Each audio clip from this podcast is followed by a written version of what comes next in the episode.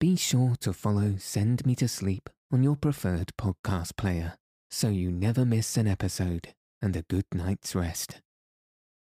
This episode is brought to you by Shopify. Whether you're selling a little or a lot, Shopify helps you do your thing, however you cha-ching. From the launch your online shop stage, all the way to the we just hit a million orders stage. No matter what stage you're in, Shopify's there to help you grow. Sign up for a $1 per month trial period at shopify.com slash special offer, all lowercase. That's shopify.com slash special offer.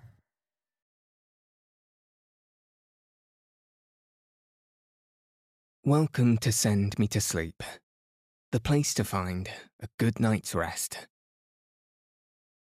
My name's Andrew, and I'm so pleased you've joined me tonight and taken this time for yourself to ensure you get a peaceful night's sleep. Tonight, I'll be reading The Yosemite by John Muir, Part 10 Time Well Spent. Experience the serene beauty of Yosemite National Park as Muir describes the perfect excursions for your time spent there. Witness breathtaking waterfalls, explore glacier sculpted landscapes, and immerse yourself in the tranquility of nature. If you haven't already, find a nice place to get cozy. Take a deep, relaxing breath. And settle your body in whatever way feels most comfortable.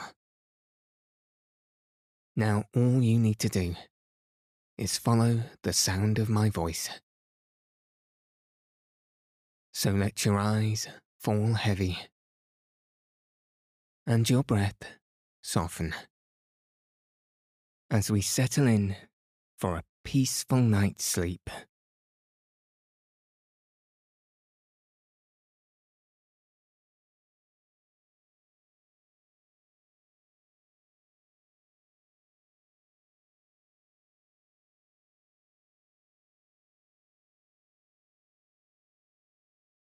How best to spend one's time in Yosemite.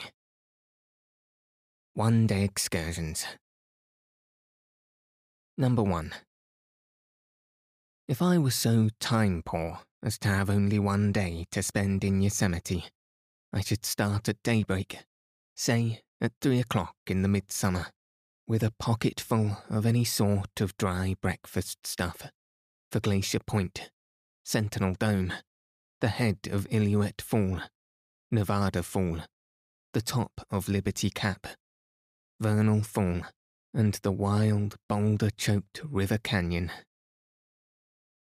The trail leaves the valley at the base of the Sentinel Rock, and as you slowly saunter from point to point along its many accommodating zigzags, nearly all the valley rocks and falls are seen in striking, ever changing combinations. At an elevation of about 500 feet, a particularly fine, wide sweeping view down the valley is obtained, past the sheer face of the Sentinel and between the Cathedral Rocks and El Capitan. At a height of about 1500 feet, the great half dome comes full in sight overshadowing every other feature of the valley to the eastward. From Glacier Point, you look down 3,000 feet over the edge of its sheer face to the meadows and groves and innumerable yellow pine spires, with the meandering river sparkling and spangling through the midst of them. Across the valley, a great telling view is presented of the Royal Arches, North Dome, Indian Canyon, Three Brothers, and El Capitan, with the dome paved basin of Yosemite Creek and Mount Hoffman in the background. To the eastward, the half dome close beside you, looking higher and more wonderful than ever.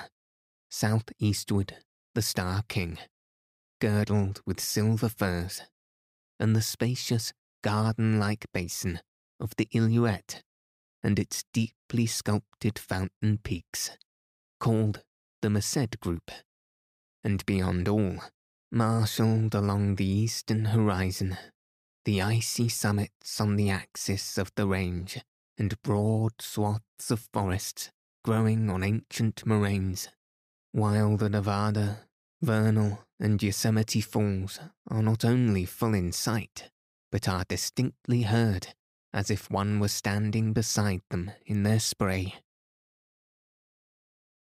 The views from the summit of Sentinel Dome are still more extensive and telling. Eastward, the crowds of peaks at the head of the Merced, Tuolumne, and San Joaquin rivers are presented in bewildering array. Westward, the vast forests, yellow foothills, and the broad San Joaquin plains and the coast ranges, hazy and dim in the distance.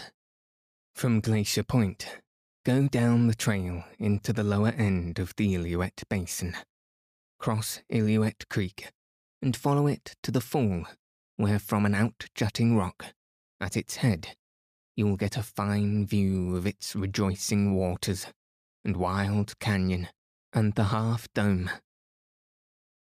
Thence, returning to the trail, follow it to the head of the Nevada Fall.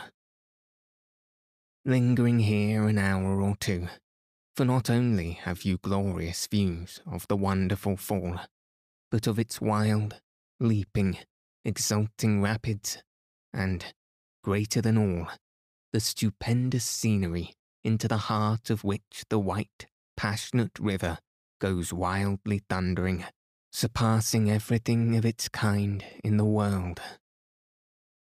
After an unmeasured hour or so of this glory, all your body aglow, nerve currents flashing through you, never before felt, go to the top of Liberty Cap.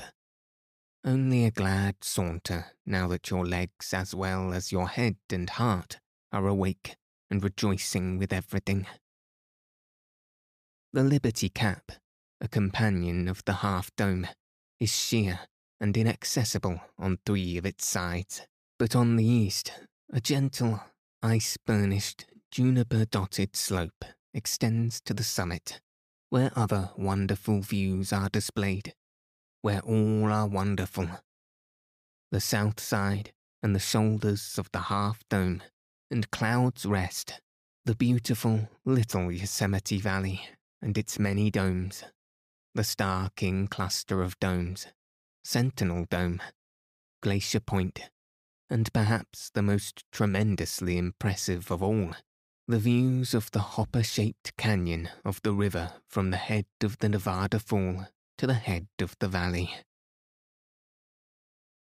Returning to the trail you descended between Nevada Fall and the Liberty Cap, with fine side views of both the fall and the rock, pass on through clouds of spray and along the rapids to the head of the Vernal Fall, about a mile below the Nevada.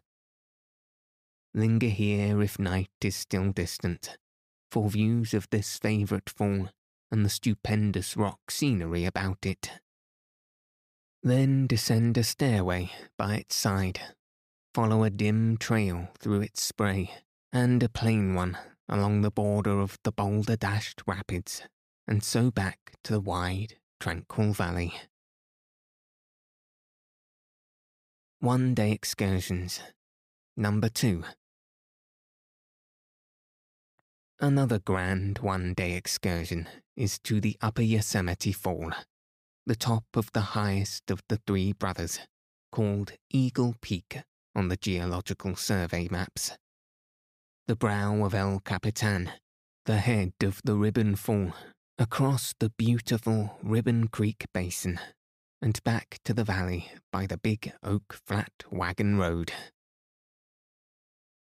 The trail leaves the valley on the east side of the largest of the earthquake taluses, immediately opposite the Sentinel Rock and as it passes within a few rods of the foot of the great fall, magnificent views are obtained as you approach it and pass through its spray.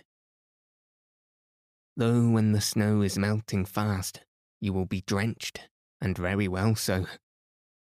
From the foot of the fall, the trail zigzags up a narrow canyon between the fall and a plain mural cliff that is burnished here and there by glacial action. You should stop a while on a flat, iron fenced rock a little below the head of the fall, beside the enthusiastic throng of starry, comet like waters, to learn something of their strength, their marvellous variety of forms, and above all, their glorious music, gathered and composed from the snowstorms, hail, rain, and windstorms that have fallen on their glacier sculpted, domy, ridgy basin. Refreshed and exhilarated, you follow your trail way through silver fir and pine woods to Eagle Peak, where the most comprehensive of all the views to be had on the North Wall heights are displayed. After an hour or two of gazing, dreaming, studying the tremendous topography, etc., trace the rim of the valley to the grand El Capitan Ridge and go down into its brow, where you will gain everlasting impressions of nature's steadfastness and power, combined with ineffable fineness of beauty. Dragging yourself away, go to the head of the Ribbon Fall. Thence, across the beautiful Ribbon Creek Basin to the big Oak Flat Stage Road, and down its fine grades to the valley enjoying glorious Yosemite scenery all the way to the foot of El Capitan and your camp. Two day excursions. Number one. For a two day trip, I would go straight to Mount Hoffman, spend the night on the summit. Next morning, go down by May Lake to Tenaya Lake and return to the valley by Cloud's Rest and the Nevada and Vernal Falls. As on the foregoing excursion, you leave the valley by the Yosemite Fall Trail and follow it to the Tioga Wagon Road, a short distance east of Porcupine Flat. From that point, push straight up to the summit. Mount Hoffman is a mass of grey granite that rises almost in the centre of the Yosemite Park, about eight or ten miles in a straight line from the valley. Its southern slopes are low and easily climbed, and adorned here and there with castle like crumbling piles and long, jagged crests that look like artificial masonry. But on the north side, it is abruptly precipitous and banked with lasting snow.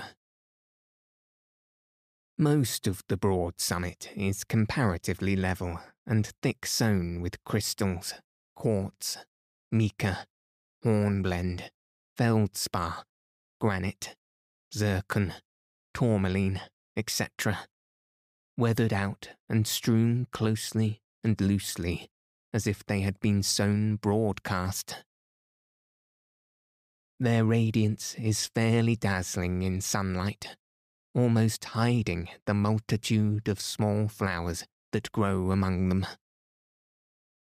At first sight, only these radiant crystals are likely to be noticed, but looking closely, you discover a multitude of very small gilias, flowers, mimulus, etc., many of them with more petals than leaves. On the border of the little streams, larger plants flourish lupins, daisies, asters, goldenrods, harebell, mountain columbine, potentilla, astragalus, and a few gentians, with charming heathworts, bryanthus, cassiope, kalmia, vaccinium, in boulder fringed rings or bank covers. You saunter among the crystals and flowers as if you were walking among stars. From the summit, nearly all the Yosemite Park is displayed like a map. Forests, lakes, meadows, and snowy peaks. Northward lies Yosemite's wide basin with its domes and small lakes, shining like larger crystals.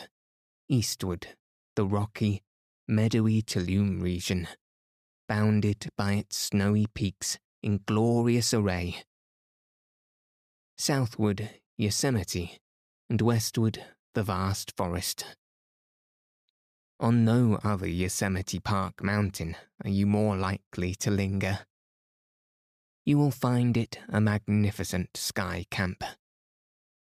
Clumps of dwarf pine and mountain hemlock will furnish resin roots and branches for fuel and light, and the rills, sparkling water.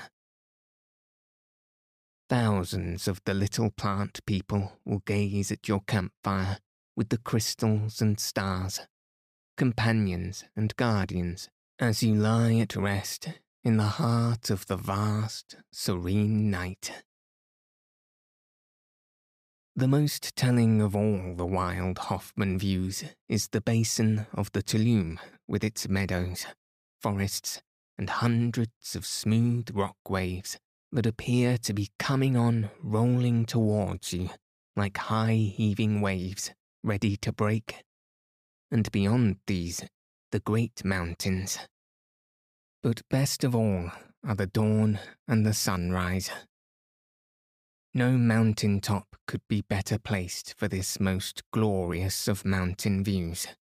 To watch and see the deepening colours of the dawn and the sunbeams streaming through the snowy high Sierra passes, awakening the lakes and crystals the chilled plant people and winged people, and making everything shine and sing in pure glory.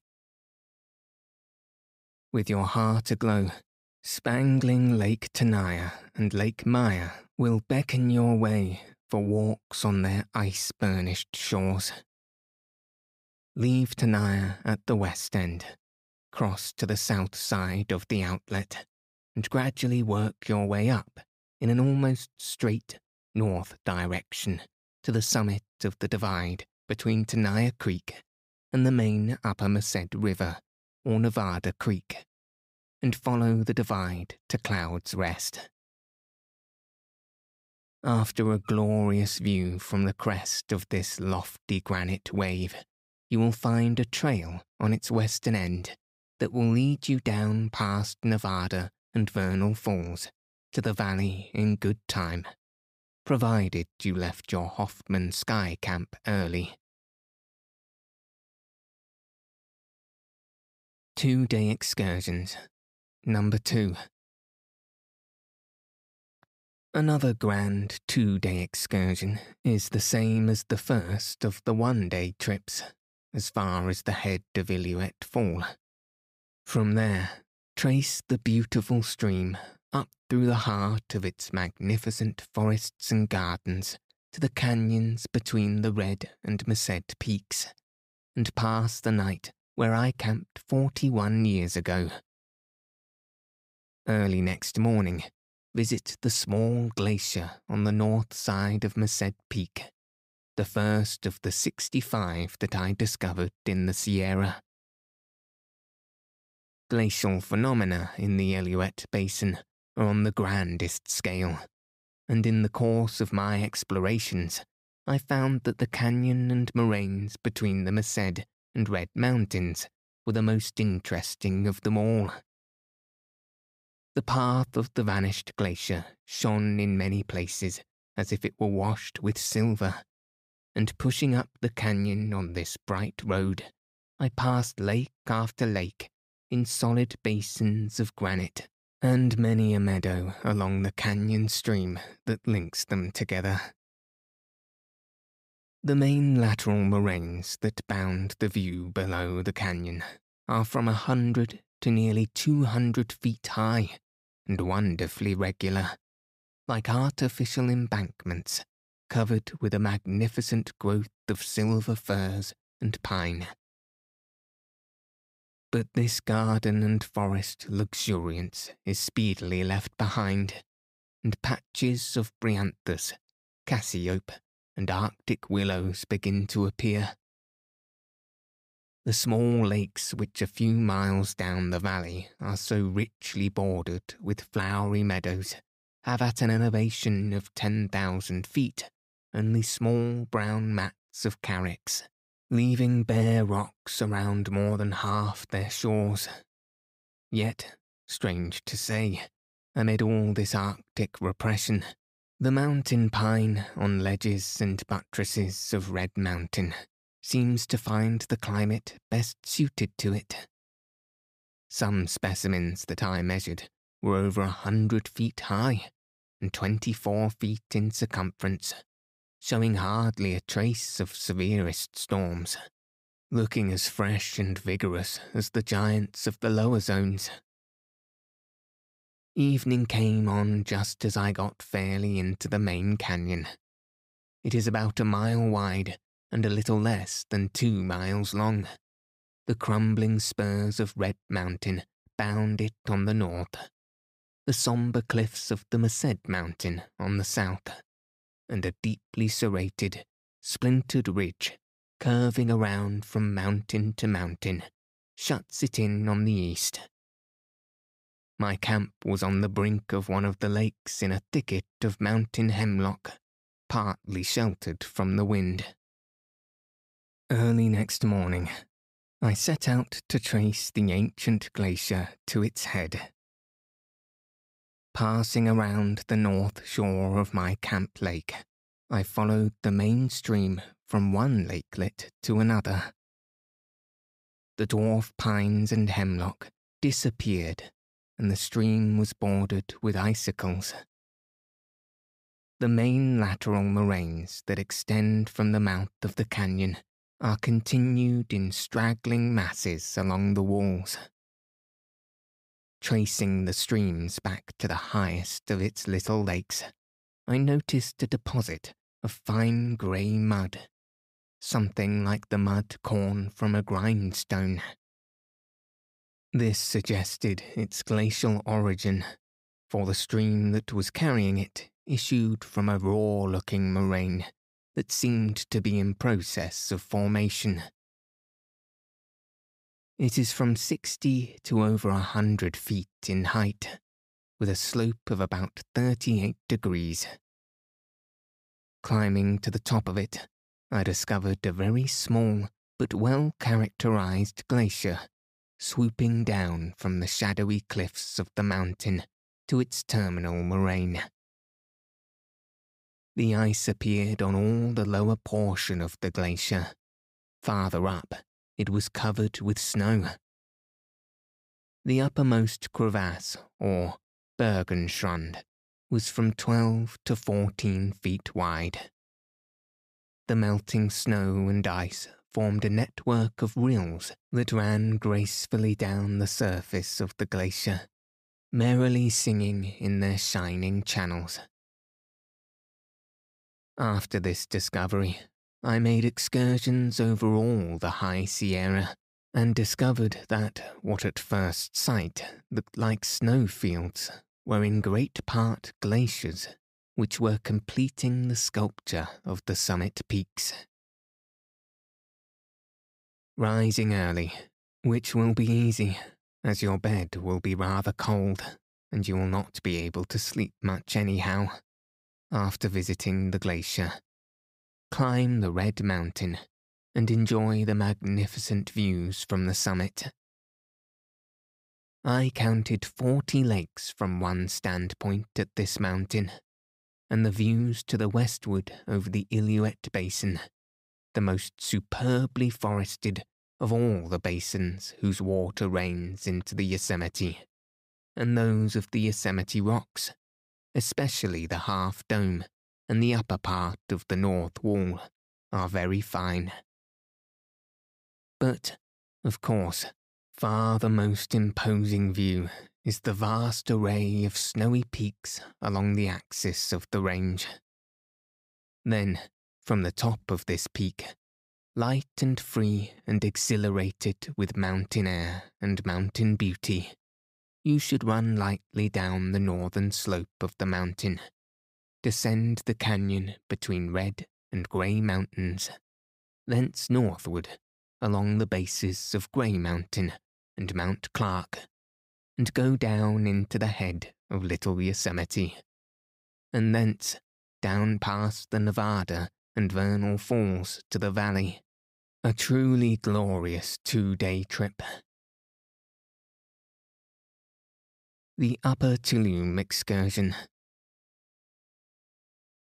We come now to the grandest of all Yosemite excursions, one that requires at least two or three weeks. The best time to make it is from about the middle of July. The visitor entering the Yosemite in July has the advantage of seeing the falls not, perhaps, in their very flood prime, but next thing to it, while the glacier meadows will be in their glory, and the snow of the mountain will be firm enough to make climbing safe.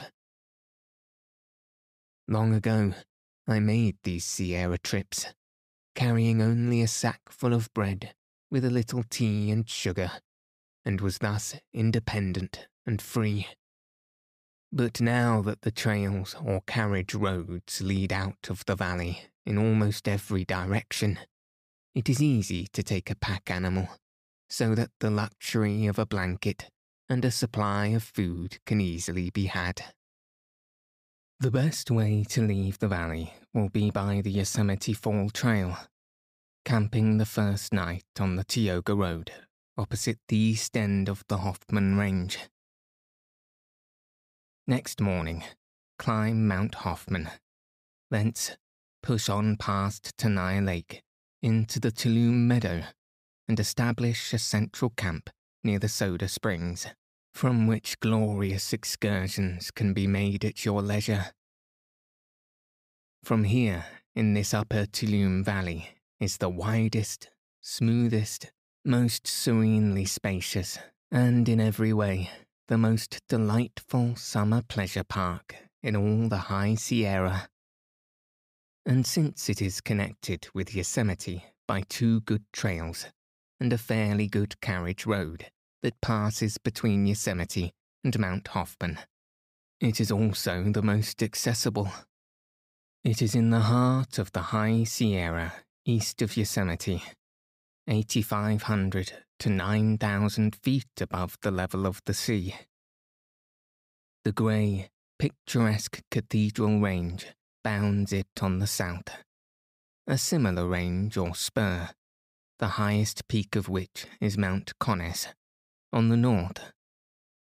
The noble Mounts Dana, Gibbs, Mammoth, Lyell, McClure, and others on the axis of the range on the east. A heaving, billowing crowd of glacier polished rocks, and Mount Hoffman on the west. Down through the open, sunny levels of the valley flow the Tuolumne River fresh and cool from its many glacial fountains, the highest of which are the glaciers that lie on the north sides of Mount Lyell and Mount McClure.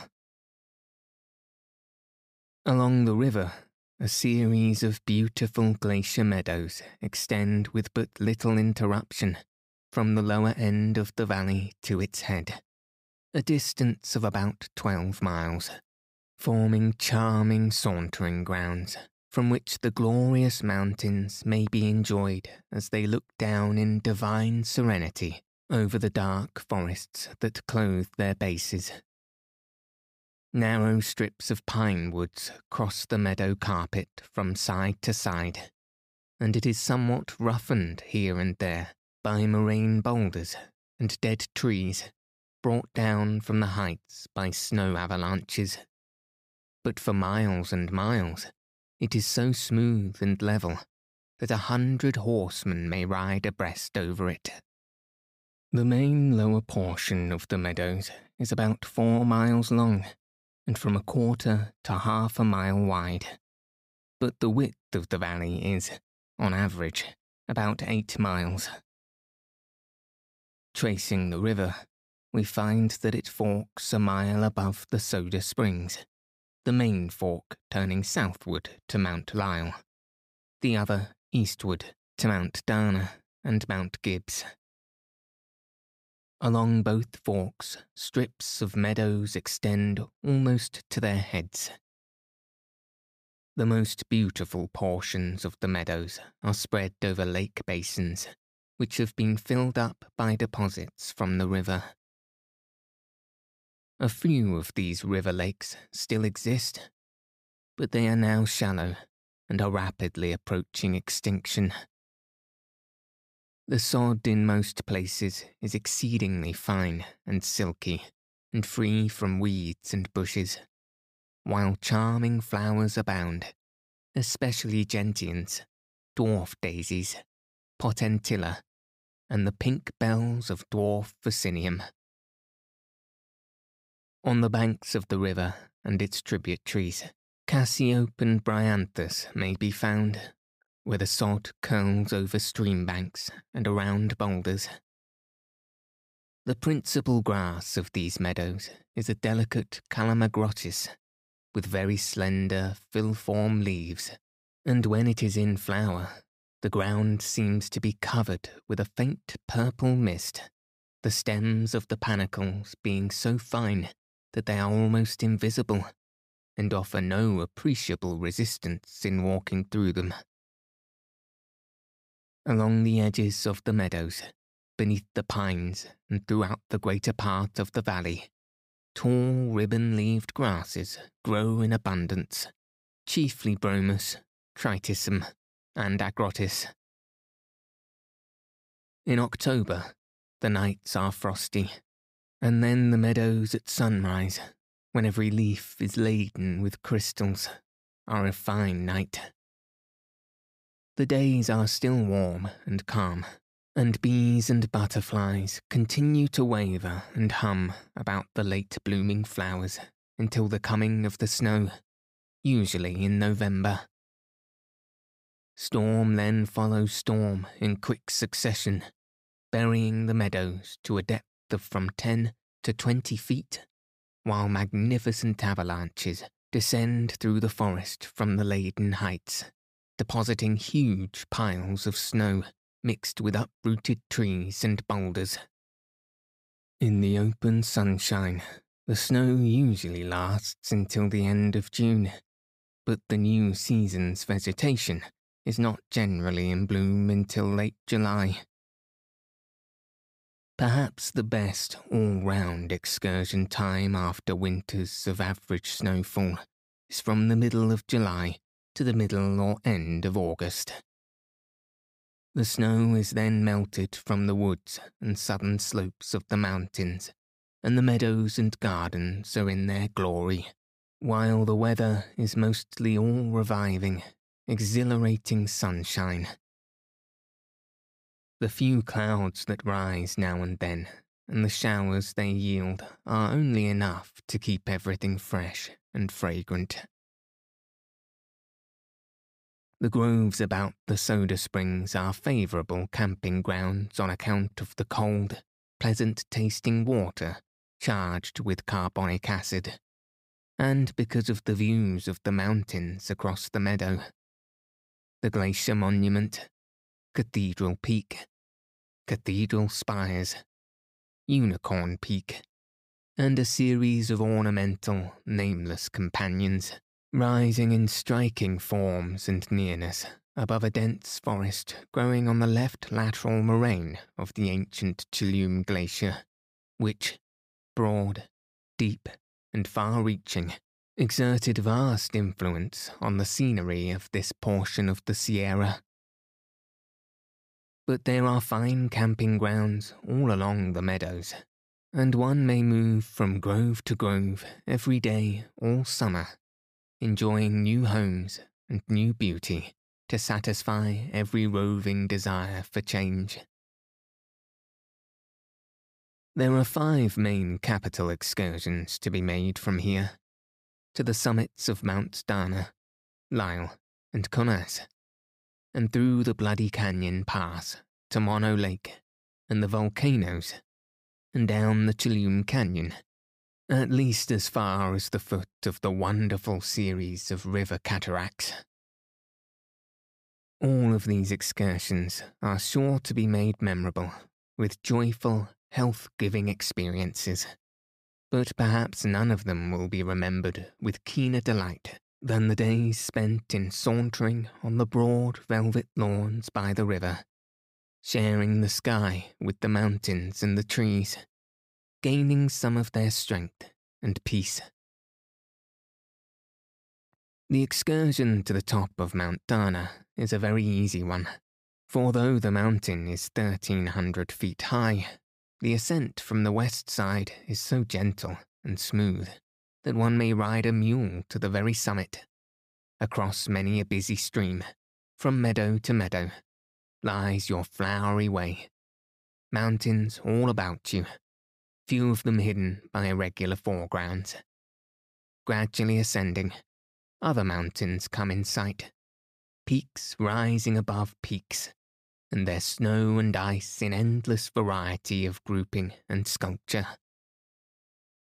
Now your attention is turned to the moraines, sweeping in beautiful curves from the hollows and canyons.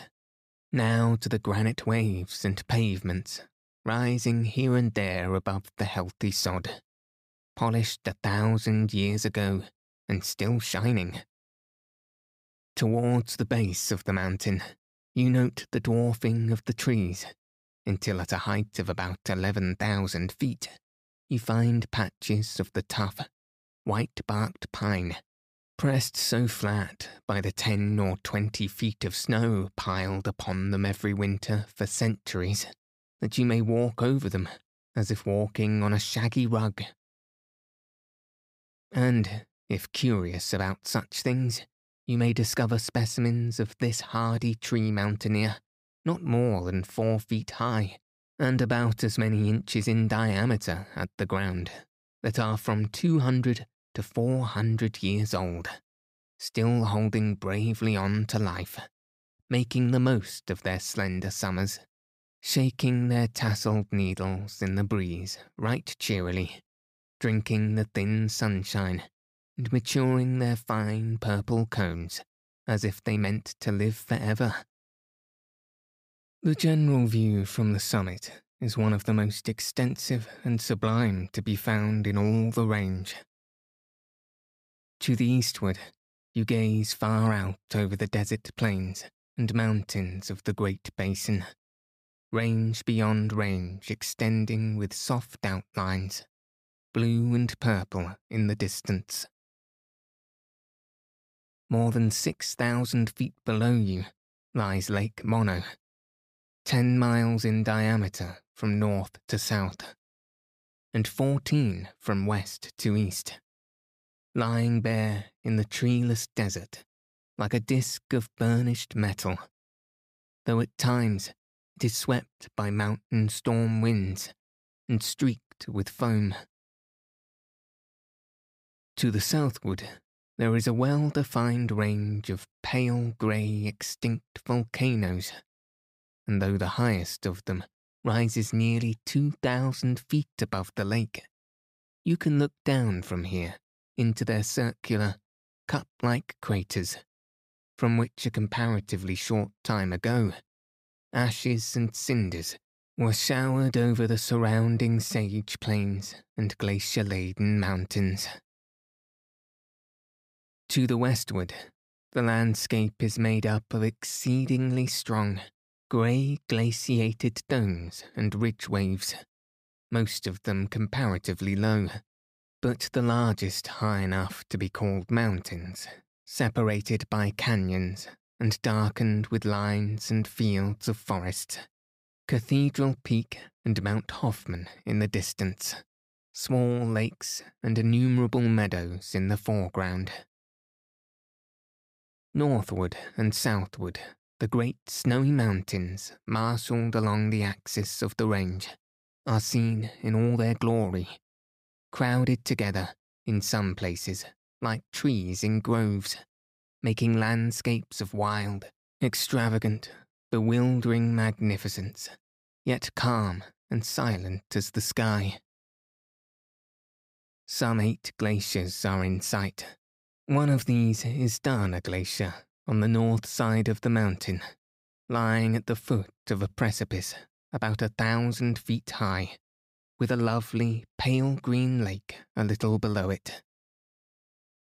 This is one of the many small, shrunken remnants of the vast glacial system of the Sierra that once filled the hollows and valleys of the mountains and covered all the lower ridges below the immediate summit fountains, flowing to right and left, away from the axis of the range, lavishly fed by the snow of the glacial period. In the excursion to Mount Lyell, the immediate base of the mountain is easily reached on meadow walks along the river. Turning to the southward above the fork of the river, you enter the narrow Lyell branch of the valley, narrow enough and deep enough to be called a canyon. It is about eight miles long and from 2,000 to 3,000 feet deep.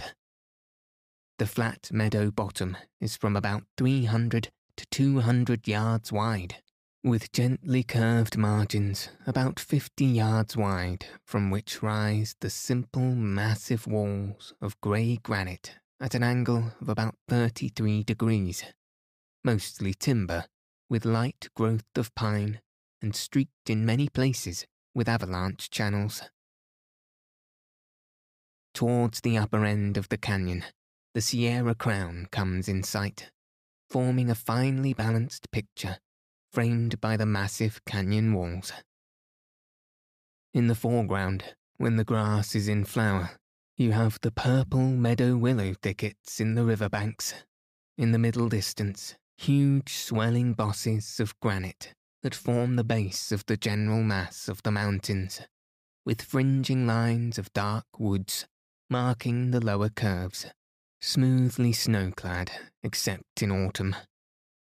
If you wish to spend two days on the Lyell trip, you will find a good campground on the east side of the river, about a mile above a fine cascade that comes down over the canyon wall in a telling style and makes good camp music.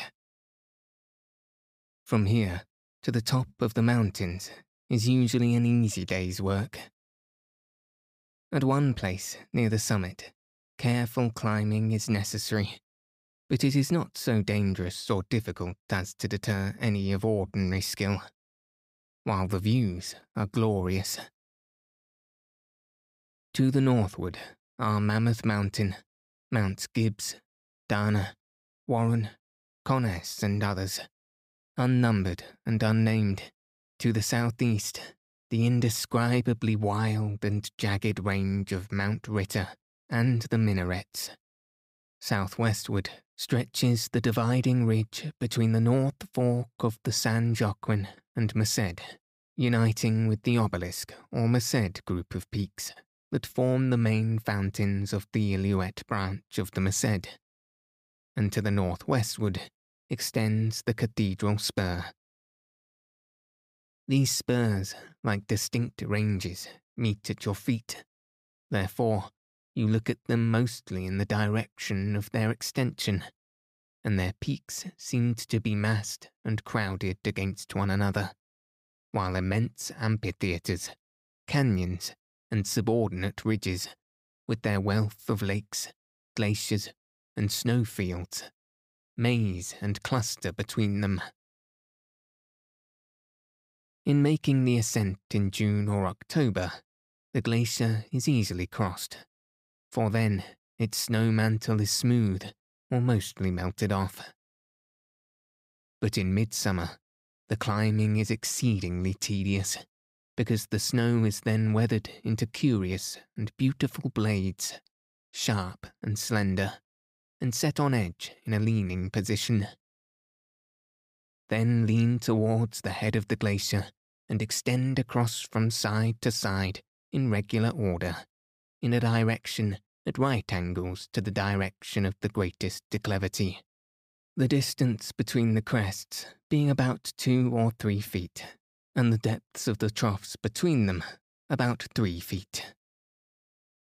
A more interesting problem than a walk over a glacier thus sculpted and adorned is seldom presented to the mountaineer. The Lyell Glacier is about a mile wide and less than a mile long, but presents, nevertheless, all the essential character of large, river like glaciers, moraines, earth bands, blue veins, crevasses, etc.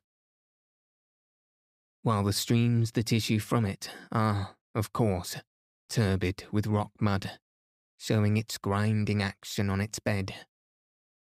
And it is all the more interesting since it is the highest and most enduring remnant of the great Tuolumne Glacier, whose traces are still distinct fifty miles away, and whose influence on the landscape was so profound. The McClure Glacier, once a tributary of the Lyell, is smaller. Thirty-eight years ago, I set a series of stakes in it to determine its rate of motion. Towards the end of the summer, in the middle of the glacier. It was only a little over an inch in 24 hours. The trip to Mono from the Soda Springs can be made in a day, but many days may be profitably spent nearby the shores of the lake, out on its islands and about the volcanoes. In making the trip down the Big Tuolumne Canyon, animals may be led as far as a small, grassy, forest like basin that lies below the crossing of the Virginia Creek Trail.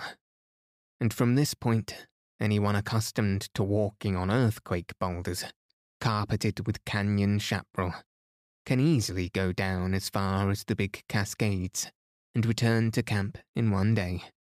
Many, however, are not able to do this, and it is better to go leisurely, prepared to camp anywhere and enjoy the marvellous grandeur of the place.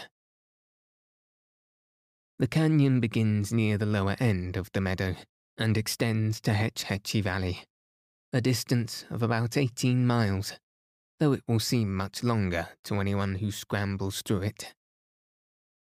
It is from 1200 to about 15,000 feet deep, and it is comparatively narrow, but there are several roomy, park-like openings in it, and throughout its whole extent, Yosemite natures are displayed on a grand scale.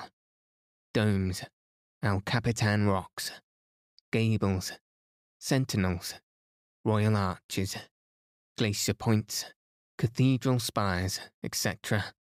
There is even a half dome among its wealth of rock forms, though far less sublime than the Yosemite half dome. Its falls and cascades are innumerable. The sheer falls, except when the snow is melting in early spring, are quite small in volume as compared with those of Yosemite and Hetch Hetchy, though in any other country many of them would be regarded as wonders. But it is the cascades or sloping falls on the main river that are the crowning glory of the canyon, and these in volume extent, and variety surpass those of any other canyon in the Sierra.